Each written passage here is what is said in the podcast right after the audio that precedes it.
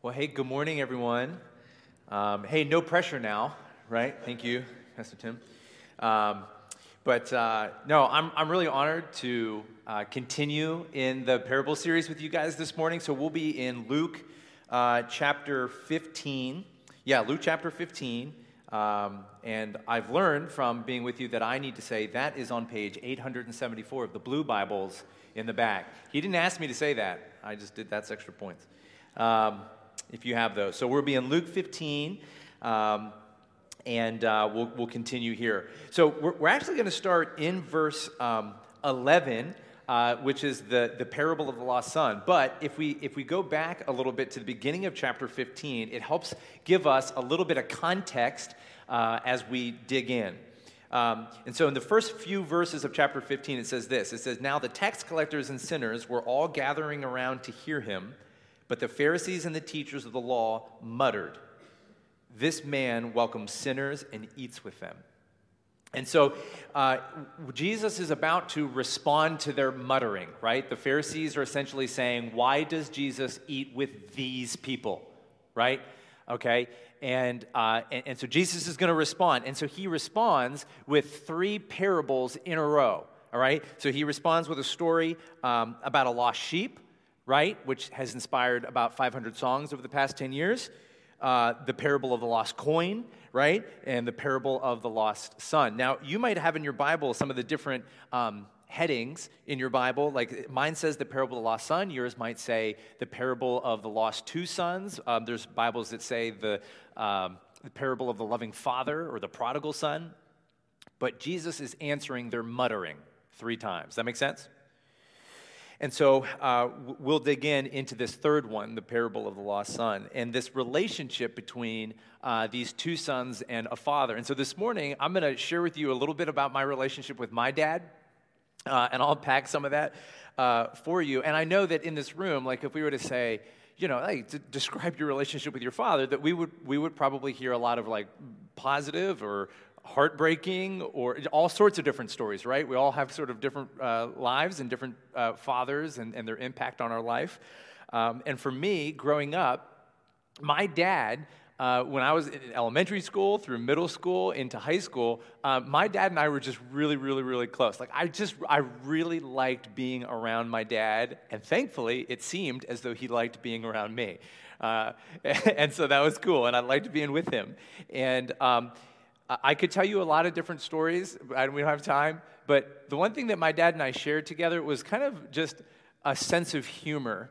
Uh, and you know that, that he and i shared together so a lot of like my dad did a lot of funny things to like teach me things um, and and i always thought it was actually pretty funny as a kid I, in young life i used to always tell this story of when uh, I was 10 years old and we were in the Galleria Mall. My dad and I, my mom was in the worst place on earth, um, the Bon-Ton. And as a 10 year old, that's what I felt. I still feel that way, but that's where it started. Uh, but anyway, we're out there waiting, and I guess for some reason I had gone like a decade of my life without ever seeing, um, you know, coins in a fountain. And I, I remember asking my dad, like, Dad, like, am, can I just take one? And my dad's like, "Yeah, I'm gonna let you figure that out." And and he and he walked away to go get like a slice of pizza for the two of us. And so, long story short, I end up like digging my arm in this water that's way deeper than you think it is, and like rolling up my sleeve and pulling out this quarter, and then like a, a security guard like the size of like Dwayne the Rock Johnson goes, "That's not yours." And I peed a little, and then I I was and and I dropped the coin uh, back in the water. And like a minute later, my dad comes over with a slice of pizza. He's like, he goes, Did you figure it out? You know? And I was like, oh, Dad, you won't believe what happened. I, I reached in, I grabbed the quarter, and this guard was huge. He's like a mountain, and he scared me. And he's like, yeah, yeah. I told him, I said, hey, that kid over there, I think he's about to take a quarter out of the fountain. He's my son. Go scare him.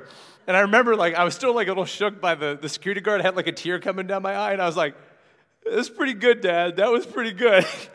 so that was like a weird sense of humor between my dad and I. That's what I'm saying. Like, we, anyway, um, that has nothing to do with the sermon. But my dad and I were really, really close. And I didn't, I, you know, I just didn't hide a lot from him.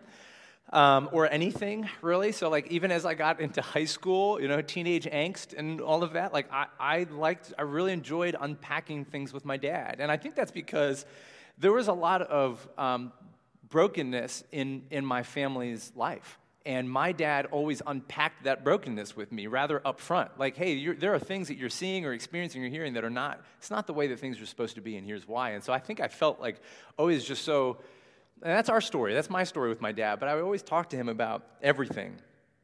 And then when I got to college, uh, for what I guess was the first time in my life, I made friends that were not a good influence on me. Now, up until college, it's not like I, I had friends that were Christian and non Christian and all of that, but they were safe friends. They were good friends who were good for me to, to be around and good influences on me. And I went to college made these friends who were not a good influence on me, and I just started participating with them in things I had always kind of written off in my life. Like, I'm just not that guy. I'm not that kid. I, there's just stuff I won't do, things I won't be involved in, things I won't say, you know. And the more and more I got involved, I was living uh, at home, commuting, but going to school. And the more I got to know these, uh, these folks, the later I was getting home every day. Um, and I didn't know, but my dad would pretty much stay up every night. A lot of mothers and fathers get like they, he would just, they would just stay up until I got home. My dad especially. Um, but what ended up happening to my relationship with my dad and I is I knew that all of a sudden there was stuff in my life that he would not what he just wouldn't approve of, and and so. Um, I just started to give him the cold shoulder, right? And we, we used to like always do stuff together every week. Every Saturday morning, we'd always do like yard work together. Sounds lame, but like that's where like my dad and I just like spent a lot of time together, uh, talking and um, and I, just month by month by month, it got to the point where like I, I barely spoke to my dad at all um, because I just didn't want to deal with what was this like internal conflict that was going on. And so the the the 19 year old uh, you know wisdom that I had you know, was like I just avoid my dad, you know, completely. And so I, I want to talk a little bit more about that later on and kind of where that went. But I, I want to dig into this story because it is a story of sons and, and their broken relationship with their father. And, um, and I hope that you'll, you'll uh, see the goodness of the Lord in it uh, and what Jesus was doing. So I'm going to read starting in verse 11. Jesus continued There was a man who had two sons. The younger one said to his father, Father, give me my share of the estate. So the father divided his property between them. Not long after that, the younger son got together all that he had set off for a distant country, and there squandered his wealth in wild living. After he had spent everything, there was a severe famine in that whole country, and he began to be in need. So he went and hired himself out to a citizen of that country, who sent him to the fields to feed pigs. He longed to fill his stomach with the pods that the pigs were eating, but no one gave him anything. When he came up, when he came to his senses, he said, How many of my father's hired men have food to spare, and here I am starving to death? I will set out and go back to my father and say to him, Father, I have sinned against heaven and against you, and I am no longer worthy to be called your son. Make me like one of your hired men. So he got up and went to his father. But while he was still a long way off, his father saw him and he was filled with compassion for him. He ran to his son and threw his arms around him and kissed him. The son, the son said to him, Father, I have sinned against you, against heaven and against you. I am no longer worthy to be called your son. But the father said to his servants, Quick, bring the best robe and put it on him. Put a ring on his finger and sandals on his feet. Bring the fattened calf and kill it, and let's have a feast and celebrate. For this son for this son of mine was dead and is alive again. He is lost and is found. So they began to celebrate. We're going to stop there uh, and we will continue the, the rest in just a moment. This is a really, really familiar passage uh, to most, if not all, Christians. In fact, this is a relatively famous piece of literature even beyond the Christian world. The parable of the lost son is, is known, it's a known piece of, of, of writing. And, um, and so I know that you've, you've heard it before. And so as we go through here, I just want to point out uh, some of the things that would have really stood out to those who were there listening right? To the Pharisees. So Jesus is sitting, remember the scene, right? Jesus is sitting at a, a, table and he is eating with, with what the Pharisees would have called the thems, right? These people, the sinners and tax collectors and all of that. Jesus is dining with them and they've asked, why does he do that? Right? So the Pharisees are there, these, the, these tax collectors and sinners are there, and Jesus is answering their muttering of why he sits, sits with them. And so he tells this story, and it starts with a younger brother, a younger son. And the, the first thing that would have stood out to the Pharisees, of course, and it, it's the very beginning, is the request that the younger son says to the father, right? He says, Father, uh, give me my share of the estate. Now, for a Middle Eastern, you know, patriarchal father, uh, a, a, man's land, his estate, w- was intertwined with his status and stature in the community. Does that make sense? Right? And so it's just unbelievably important uh, to them their land, the animals, their family, their, their hired men, whatever it is. All of that was so important. And so uh, the Pharisees would have immediately found fault with what the son said to the father because the son essentially says to the father, like, Father, I want you to tear that all up. And, and distribute it to, to your sons right? And, and we know that normally you would get an inheritance when your father dies, right? So instead, he's saying very early on, he's going, hey, father, hey, I, I want that now. Tear up that, that, that, that, that thing that gives you honor and stature inside this community and I'll Break it apart now and give me what's mine. And so the, the, the, Pharisees would have heard that and immediately, right, would have been wrinkling their, their noses and their foreheads at this, at this son uh, who would have the, the, gall to ask their father to do that. And uh, as I read commentaries, it says that typically, estates in that time would have been split up where the, the eldest son would have gotten twice as much as the younger sons. So the, the elder son would have gotten two thirds, because there's two, two thirds of the estate, right? And the younger son would have gotten a third. And so I, I think that, that, for us, I think what's really important to hear, to, hear to, see uh, is that it, it represents a younger son whose, uh, whose heart was already disconnected from the father before he even said this. Does, you know what I mean?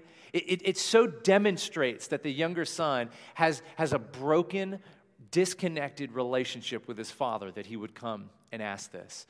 Uh, I read something that said, you know, the, the son's heart was far from his father, and his body would soon follow, right? He would soon take that estate and he would leave his father's estate. He wanted his father's things, he didn't want his father. So that's, that was the request. And then also, the Pharisees would have paid a lot of attention to the response of the father. Like the Pharisees would have expected, the Pharisees would have expected for the father to respond in what way, right? Like, get out of here. Like, you're insane. Like, this is, this is so disrespectful that you would say this to me. But instead, uh, as Jesus tells this story, he, he continually kind of subverts everyone's expectation and cultural norms. The Father doesn't condemn, He doesn't judge. He, he, he, he's okay, here's the estate, Here, here's what you asked for. And so the Father tears apart that estate, splits it, and gives it to his sons.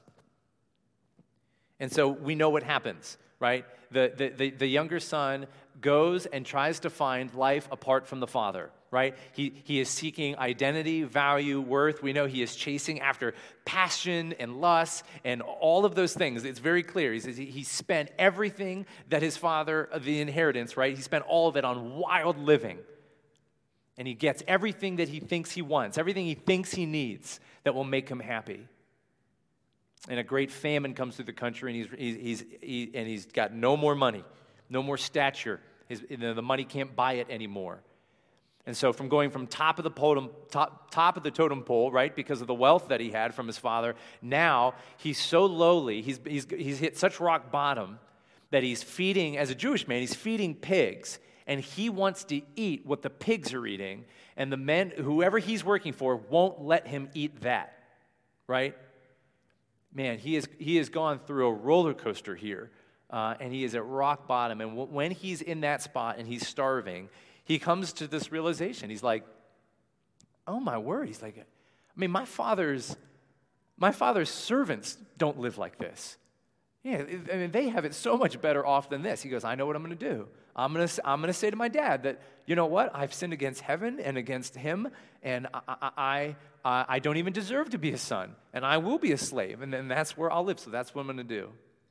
And so it says that he heads back to his father. And I love that little line, and we'll come back to it, but I love that line where it says, and the father, when he was like close, no, no, it says like the father, when he was a long way off, right, sees him.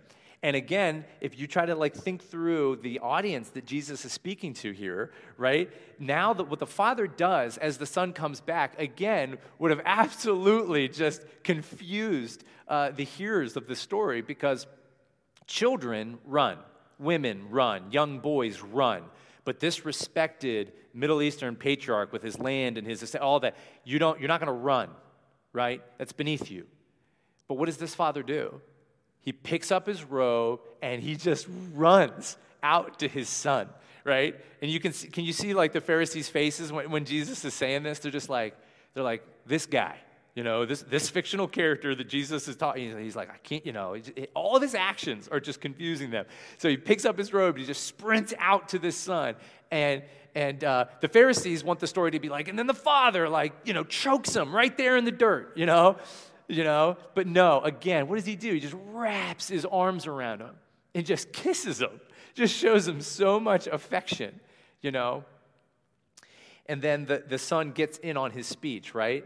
He starts that speech that he's prepared Father, I've sinned against heaven and against you, and I don't deserve to be your son.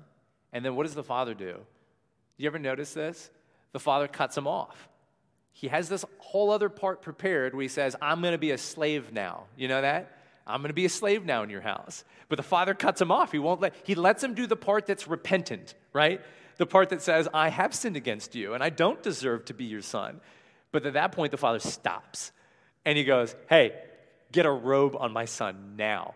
Get these dirty feet off the ground. Put sandals on him. Take that ring, the one that's got the emblem of our family, the one that only the family members wear, like put it on his finger, right? Because my son was dead. He's alive again. Like he's, he was lost and now he's found. And that's where the story, that's where we stopped. The robe of my office, you know, the ring with that emblem on it. You are a son and not a slave. I wrote, a, a lost younger brother who tried to find life apart from the father and a father who searched for him. In the instant there was any sign of his return, he overwhelmed the younger son with love, grace, and mercy. What, do you know that feeling of just like being overwhelmed? Like you just lose your, you know, it's like losing your breath. You know what I mean? Just imagine what the younger son must have felt when the father just wrapped his arms around him and treated him as a son. You know, completely undeserving, which the son knew. Remember, the father let him say that part. It's just, it's just so beautiful. There's a, a, a poem that says, Awake, O sleeper, from the grave, you are a son and not a slave. And what a beautiful message. What a beautiful message for those who were sitting at the table with Jesus. That no matter how rough, bad, no matter where they were on the social status, you think about those sinners, the these people that were sitting with Jesus, what it must have meant for them to hear this story about a father who embraced them no matter, no matter the offense, no matter what had happened, no matter how low or bad things had gotten, that he accepted them, he loved them. And so it seems as though the story ends. So listen, this is really cool. So Jesus at this point could have stopped because at this point he's answered the Pharisees' questions three times. They said, Jesus, why do you eat with these people? And he goes, You know why I eat with these people? This is what it's like when the Son of Man eats with these people. It's like when a shepherd has a hundred sheep and he loses one, and he leaves the 99 to go find that one. That's what it's like when I eat with them. That's what it's like. And I celebrate that I found that one lost sheep. You know what it's like when, when I sit with these people? It's like a woman who loses a coin and literally upends her whole house turns every piece of furniture upside down, empties every drawer, and searches every crack and cranny until she finds that coin. And when she finds it, she invites the entire neighborhood over to party because she found what was lost. That's what it's like when I eat with them. You know what it's like when I eat with them? It's like a son who has so dishonored their father and has gone to find value in life apart from him. But who, in realizing what it's like to be with the Father, turns. The Father runs out and gives, them kiss, gives him kisses and hugs, and then throws a party because their son was lost but now is found again. Do you see? You know, Jesus has answered this question now three times. And I think he could have stopped there, but this is what I love about Jesus is that we we are so, we see over and over again in the New Testament that Jesus is pretty hard on the Pharisees. And if Jesus is hard on the Pharisees, that means that they deserved that. That means that whatever hard language or love or lessons that, that he was bringing to these religious leaders, it means that they deserved it and they needed to hear it. But it does not mean at any point that he loved them any less than anyone else that he served and walked with and alongside of right? And so what Jesus does all of a sudden is he's answered it's like this is what it's like what I eat with them, but all of a sudden he turns his attention towards these Pharisees whom he loves. And then you get to see the second part of the story which is so unique. Listen to it. It says meanwhile the older son was in the field. And when he came near the house, he heard music and dancing. So he called one of the servants and asked him what was going on. Your brother has come, he replied, and your father has killed the fattened calf because he has him back, safe and sound. The older brother became angry and refused to go in.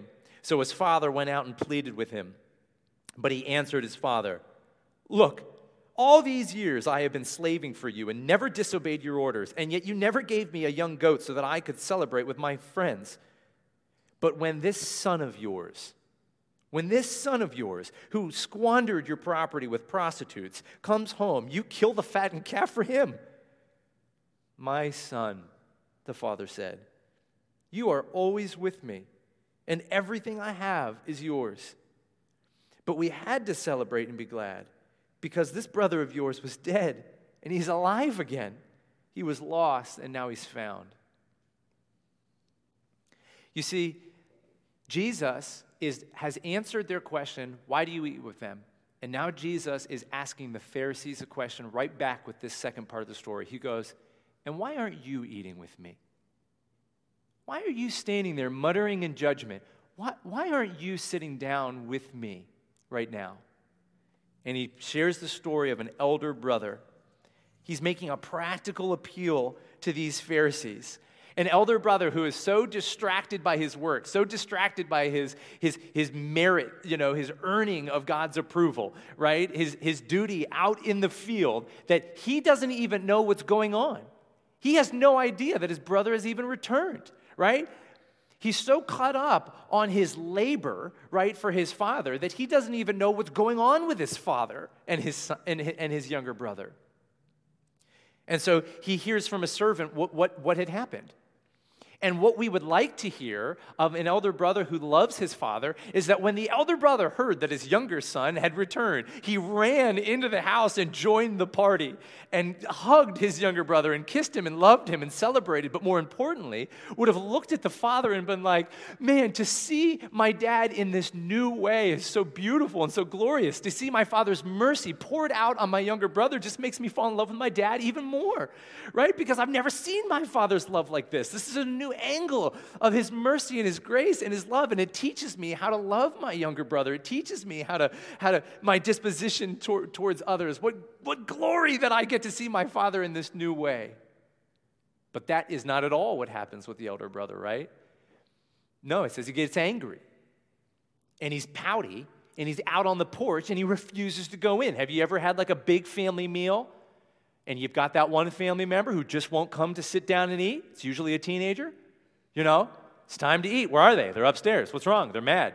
It's like, you know, not now. You know, the, the, you know, the food's warm. Get in here. You know, come sit down. Come eat. It's serious. So you, ha- you have this elder brother out on the porch, right? He won't, he won't join.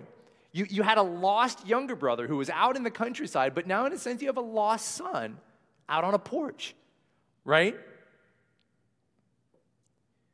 So, what happens? The father goes out to him and he entreats him. And he makes this special appeal to these Pharisees. And we can see that when, when the younger brother asked his father for the estate, you knew that there was something wrong about that relationship. And now you can see again there is something wrong about this relationship between the elder brother and his father. The elder brother's relationship is on a wrong footing with God. Do you hear the language that he uses with his dad? He goes, Look, can you hear it? Look, you, right? Can you hear him arguing with his dad? For so many years, I've been, he goes, I have been serving or slaving for you. And I have never neglected a command of yours, and yet you have never given me a goat that I might be merry with my friends.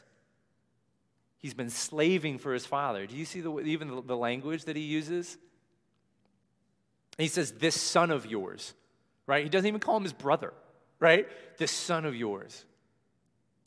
The elder brother has a father, but he, chooses to talk, he chooses to talk to him like he's a, he's a master. He's a son, but he chooses to talk to his dad as though he's a slave. Look, you. Once again, we see the words that indicate an alienation from the father. I've been slaving for you. I've never neglected you. I've always obeyed you. Every command, every request. You see, he sees himself not as a son before the father, but as a slave. He's so lost in his work, so lost in his labor, his obedience, his goodness. I mean, he's earned it. And by God, my younger brother has not earned it, right? He's so wrapped up his value and identity into, into his merit, into the duty, into his obedience for his dad. If there's going to be a party, it should be for me. And by the world's standards, some of us can actually understand why an older brother might be angry. Because in order for the father, in order for the father to, uh, again, I read this uh, as I studied this passage, and his commentaries helped me understand this passage more, saying that for the father to invite the, the, the younger son back into the family and to reestablish his estate, all of a sudden that two thirds that the, that the elder son has just got a little bit smaller, right? Because there, now there's like a new one third for, for the younger son as he's been reestablished as a son. But of course, we can see again that this is, you know, that this elder brother, that he does not, he does not care about his relationship with his father. He's judgmental. There's no joy, this son of yours. There's no, there's no delight in his father, right? You can hear the elder brother just saying, God, to his father, just don't get in my way, right? I have done what I'm supposed to do. Now give me the life that I am supposed to receive from you because I have obeyed you. like I, when, when my wife is at, at work on the weekends and I, and I am with my four children uh, and I am trying to uh, encourage uh, obedience out of my kids in the best way I know how, uh, I develop this funny thing. I'm like, I, I call it happy daddy points. And I'm like, boys, throughout the day, you're going to earn happy daddy points. And I said, the more you make me happy, the more points you earn. You know, and at the end of the day, you get four or five points. I might let you go like watch a movie or something like that. Um, and so that every time they're about to fight or steal something from their brother or hit a brother, I hope that they're thinking like, will this anger father or please father? you know, you, you, can critique my fathering later, but this is what I do, all right? So, um, and it's already become a joke between me and the kids. But just imagine at the end of the day, right? And you can see like all my kids are like eight years old and younger, right? it's like, hey, you've earned your five points, you know? But guys, let's go for a walk on the rail trail. You know, forget the movie, right? all, all well, the one's only four months, so she couldn't hurt me. But like the, the three would be attacking me instantly. They're like, we're good all day, Dad. You're like, give us the movie, you know. But I just want to hang out with you. They're like, the movie, Dad, you know. And of course, like you know, the reason why that's not the most effective parenting is because they're behaving because they're like, well, they're banking up points for the movie, right? They, they, they, you know. And so it's innocent and me and my relationship with my kids is just fine thank you okay? But the, but the point is but you, you can see it right? Like dad i've done what i'm supposed to do to get the stuff. It's not about me and you right? I want the stuff. I want the you know i've earned it. You guys get it he's angry and he's and all of that has actually turned him bitter towards his dad it's turned him bitter towards his younger brother right he's obedient to get things I was talking to Pastor Tim about this, and I, I had written that the biggest void in the elder brother's heart is that he lives with the father and he finds it unsatisfying. And Pastor Tim challenged me in a neat way. He said, You know, does he really live with the Father or does he live just around the Father? You know? And I said, Yeah, that's right. But it's the same lesson, right? He lives around the Father, and he finds, he finds his Father completely unsatisfying to him. And what I love about the Father's response, listen, is the Son is so good at obeying, isn't he? The older brother? He's so good at obeying. He's so good at following orders. And all of us can see a dad go out on that porch, grab that son by his collar, and just go, get inside, right? And that's an order that the older brother probably would have obeyed, right? He, he's used to obeying th- th- this, like, hey, if you say I have to, I'll do it, right? But the father doesn't do that. Doesn't grab him by the collar. Do you know what the father does? The father says, Son, I know you're upset. But just so you know, like you don't belong out on this porch. You belong in inside with me and your, and your brother. He doesn't give him another command to obey, right? He just he invites him in love. Come inside. Like I love you. He has a father, but he chooses to have a master. The father says, I won't disown you. I won't disown your younger brother, and I won't disown you either. Come inside. You see, every, everyone was, was so ready for Jesus. We're always so ready for Jesus to kind of like lay into the religious elite, right? Oh gosh, he loves them so much. He, he, he, he loves them so dearly. And the father, at no point in this parable, does he yell at the elder brother for, for his obedience. He doesn't condemn him for the work that he's been doing uh, with him, right? But the father is calling into, is, is questioning not, not the labor, not the obedience, but why the son's doing it, why you're obeying, why you're laboring. A lost elder brother, one who knows the father, works for him, believes in him, and yet there is still something wrong. He's tried to earn it. It's not about relationship, it's all about duty. The Father, once again, loves. I know you've placed your identity and your significance in, in how well you serve me, but you are not a slave, you're a son. Come inside. Again, that same poem Awake, O sleeper, from the grave. You are a son and not a slave. He is saying to his son, Growing in relationship with me, son. It, it, it is not about trying harder, it's just about surrendering more. Come inside with me. Listen to this poem. The father cried and felt that both his sons has died. The one from play and when passions boil, the other from his toxic toil. The one a hundred miles away, the other even while he stay. The one a slave to lust and fools, the other a slave to laws and rules. A younger, you, you see, this Jesus levels the playing field between younger brothers and elder brothers, doesn't he? He's saying that younger brother lostness and elder brother lostness are both terrible. Why? Because both of them separate us from the Father. You see, sin, brokenness, it, it, it's not primarily defined uh, by its ability to ruin our lives or for the consequences that it reaps in, in our lives. The primary consequence of sin is that it separates us from God. God does not want to save his children from one kind of enslavement for them only then to you know, get on the horse and fall off on the other side into another kind of enslavement apart from him. So you have the, the countryside, the world of self discovery and life apart uh, uh, from the Father, right? And then the world of religious duty and merit, but still apart from the Father. Man, Jesus is saying, I have come for the irreligious and the religious. I've come for the harlot and the hypocrite. So I love this special appeal that Jesus is making to those who are sitting at the table listening to, the, the, to these parables, and then also the, the beauty that he turns his attention to these Pharisees and says, Gosh, like, your, your relationship with me should not be about what you think is my usefulness to you.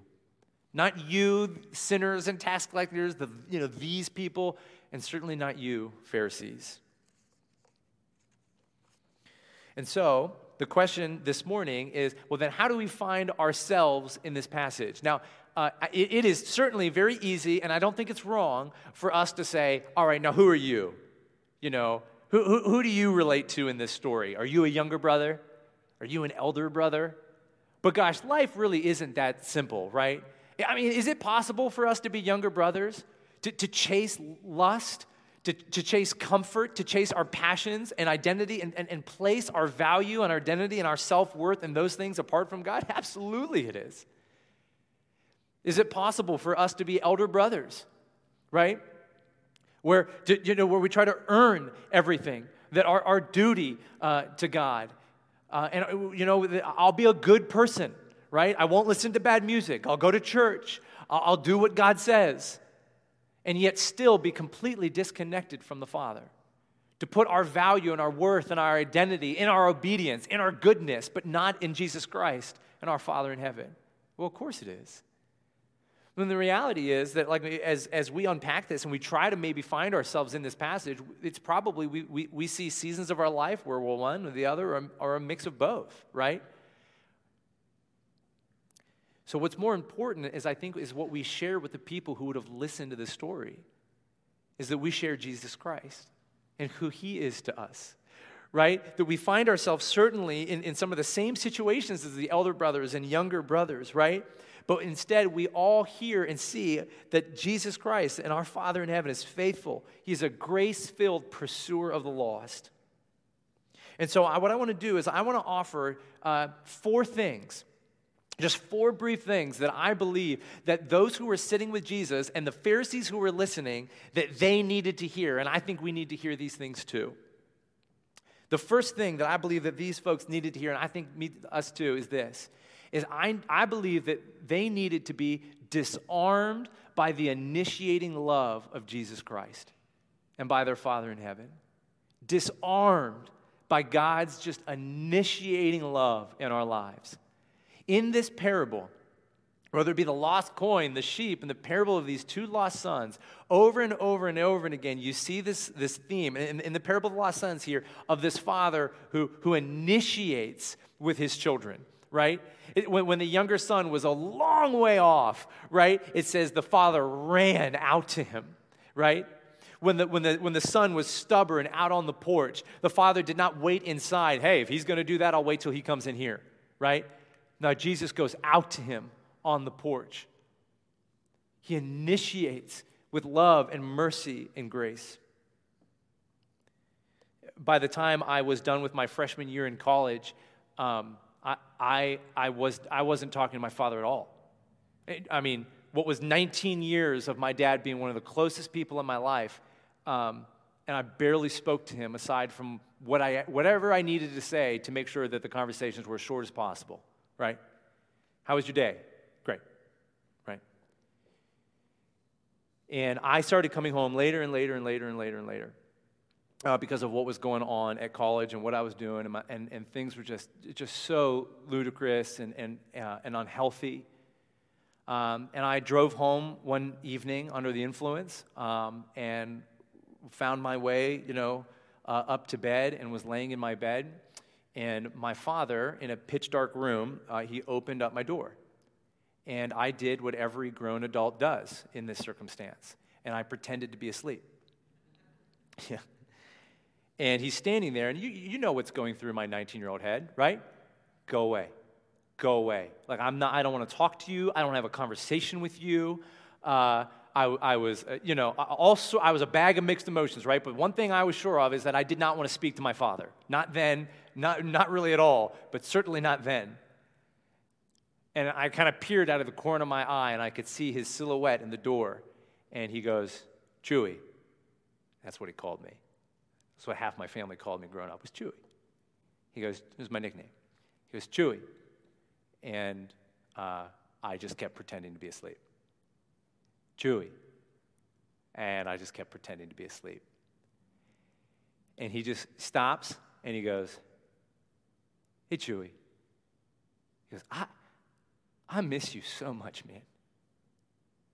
And he just like closed the door. And I immediately get upset because, you know, when you tell these stories, like this is how I felt when he said that. Immediately, this is how I felt. I was just, I was just so overwhelmed by what he said because it's just not what I expected him to say. I expected him to like come down on me hard, right? Because he knew my life was falling apart. He knew I was doing things that he didn't approve of.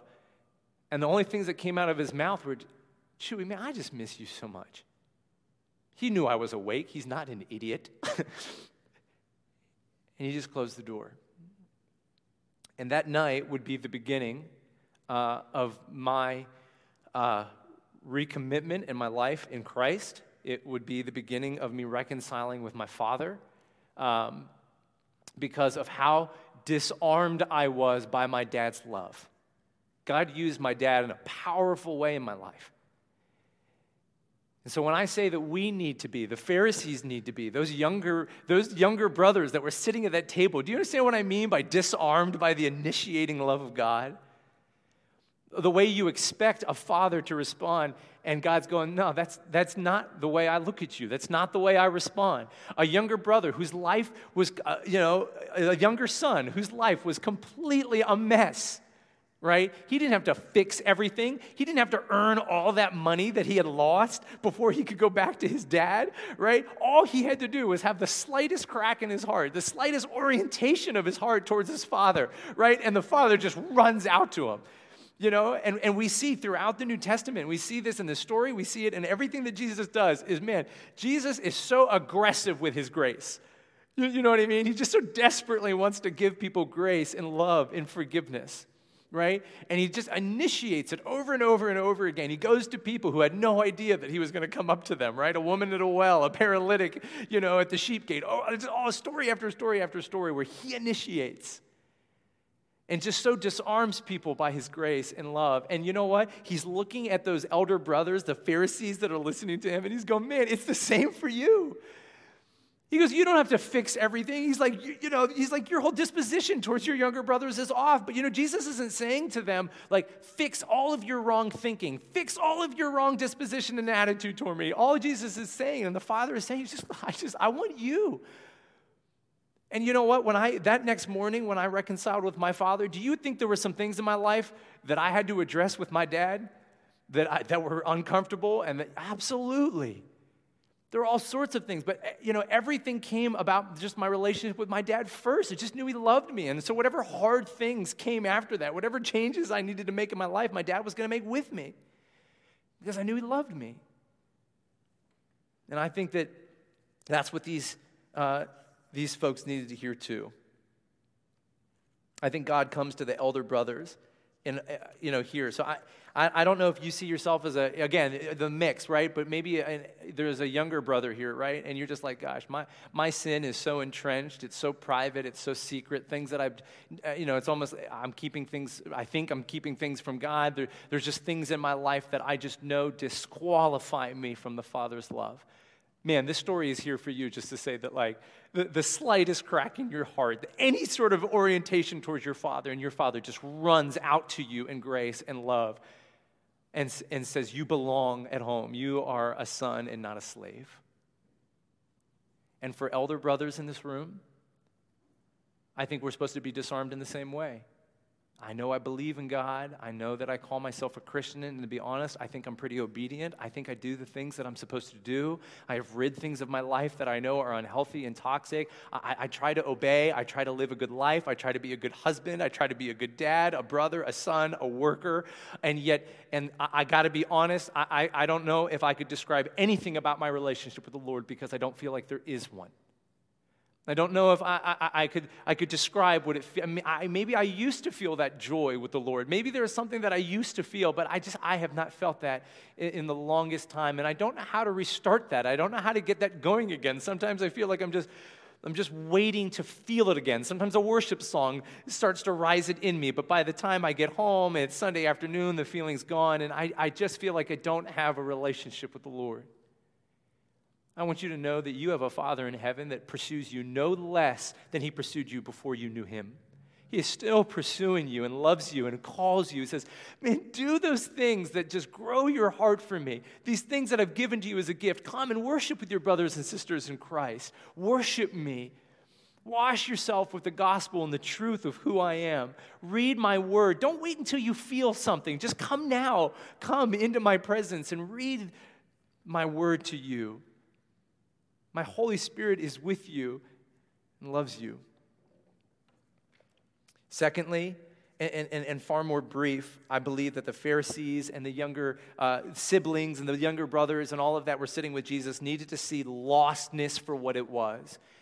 And that's when I said that, man, our, our sin is what separates us from God. It levels the playing field between the religious and the irreligious. You know, this can be terrifying for younger brothers.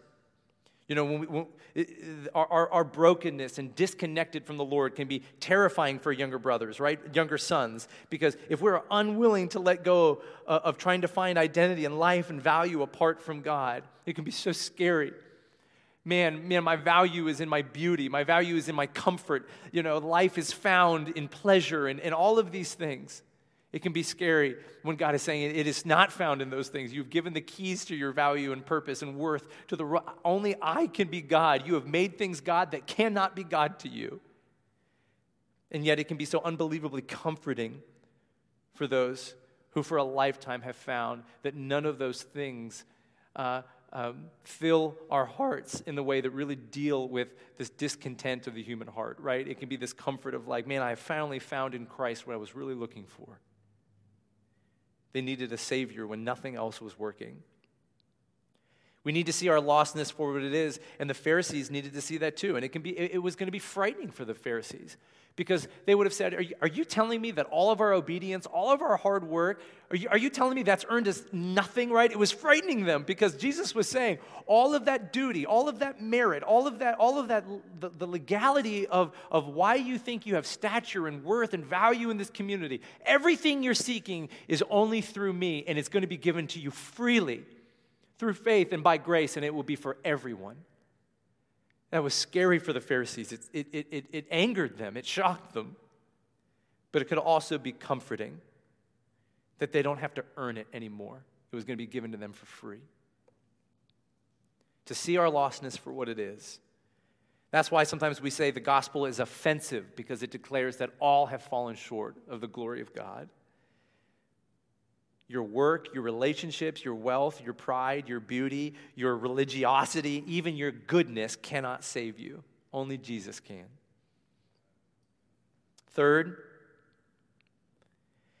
is that I believe the Pharisees and us this morning and those at the table with Jesus needed to be melted, and they would, their hearts needed to be melted by what Jesus was going to do up on the cross and through the grave for them. Tim Keller wrote this book uh, called The Prodigal God, where he says that essentially Jesus Christ is an elder brother who did not have a disconnect with his father. That, that Jesus Christ is an elder brother in perfect relationship with the Father. And one, listen, this is so neat you, you, as you unpack this, is man is an elder brother who, who uh, left uh, his father's estate, left what it meant to be in perfect union with his father, right? Jesus Christ left heaven and put on flesh, and God uh, dwelt among us, right? He put on human flesh. Why? To seek and save who? His younger brothers, his younger sisters. Jesus Christ is an elder brother who goes on behalf of the Father, right? To earn his Father's love? No, but because he delights in the Father. Jesus Christ said over and over and over again as he prayed, He goes, God, I do all of these things to glorify you and to raise up belief in those who would see me and believe in who I am and that you've sent me. And so Jesus went, an elder brother who pursues and seeks his younger brothers and sisters. And in this story, you have an elder brother who would have to lose some of his estate, right, in order for that younger son to be called son again. And what do you have in Jesus Christ? Is you have you have the Son of God who wouldn't just lose a piece of his estate, but would lose his life lose his life so that he could bring back younger sisters and younger brothers and wrap them in the robe of his righteousness, right? And put on the ring of, of, of, of the, the, the family emblem, right? That says that we are adopted sons and daughters of God, right? Man, that's the gospel message is that, you know, that, that, Jesus Christ has restored us into right relationship with our Father. He's an elder brother who sacrificed everything for the younger son so that the younger son could be restored with his father. And as the worship team uh, begins to come up, I'll share the last point. So the, the first was we need to be disarmed by God's initiating love in our life. We need to see our brokenness for what it is. that, that our salvation and our hope in life is through Jesus Christ and Jesus Christ alone, religious or irreligious. We need our hearts melted by what Jesus Christ did and what it took to bring us home. And lastly, guys, I hope you get excited about this little picture. Now, just imagine that Jesus has just finished this story about the elder brother. Isn't it cool to kind of picture a Pharisee or two standing there and it, and it sunk in and they got it? And you just imagine a Pharisee breaking away from that muttering crowd of religious elite and then the religious elite going like, yo, where's Steve going? You know, you know what I mean? What is Steve doing?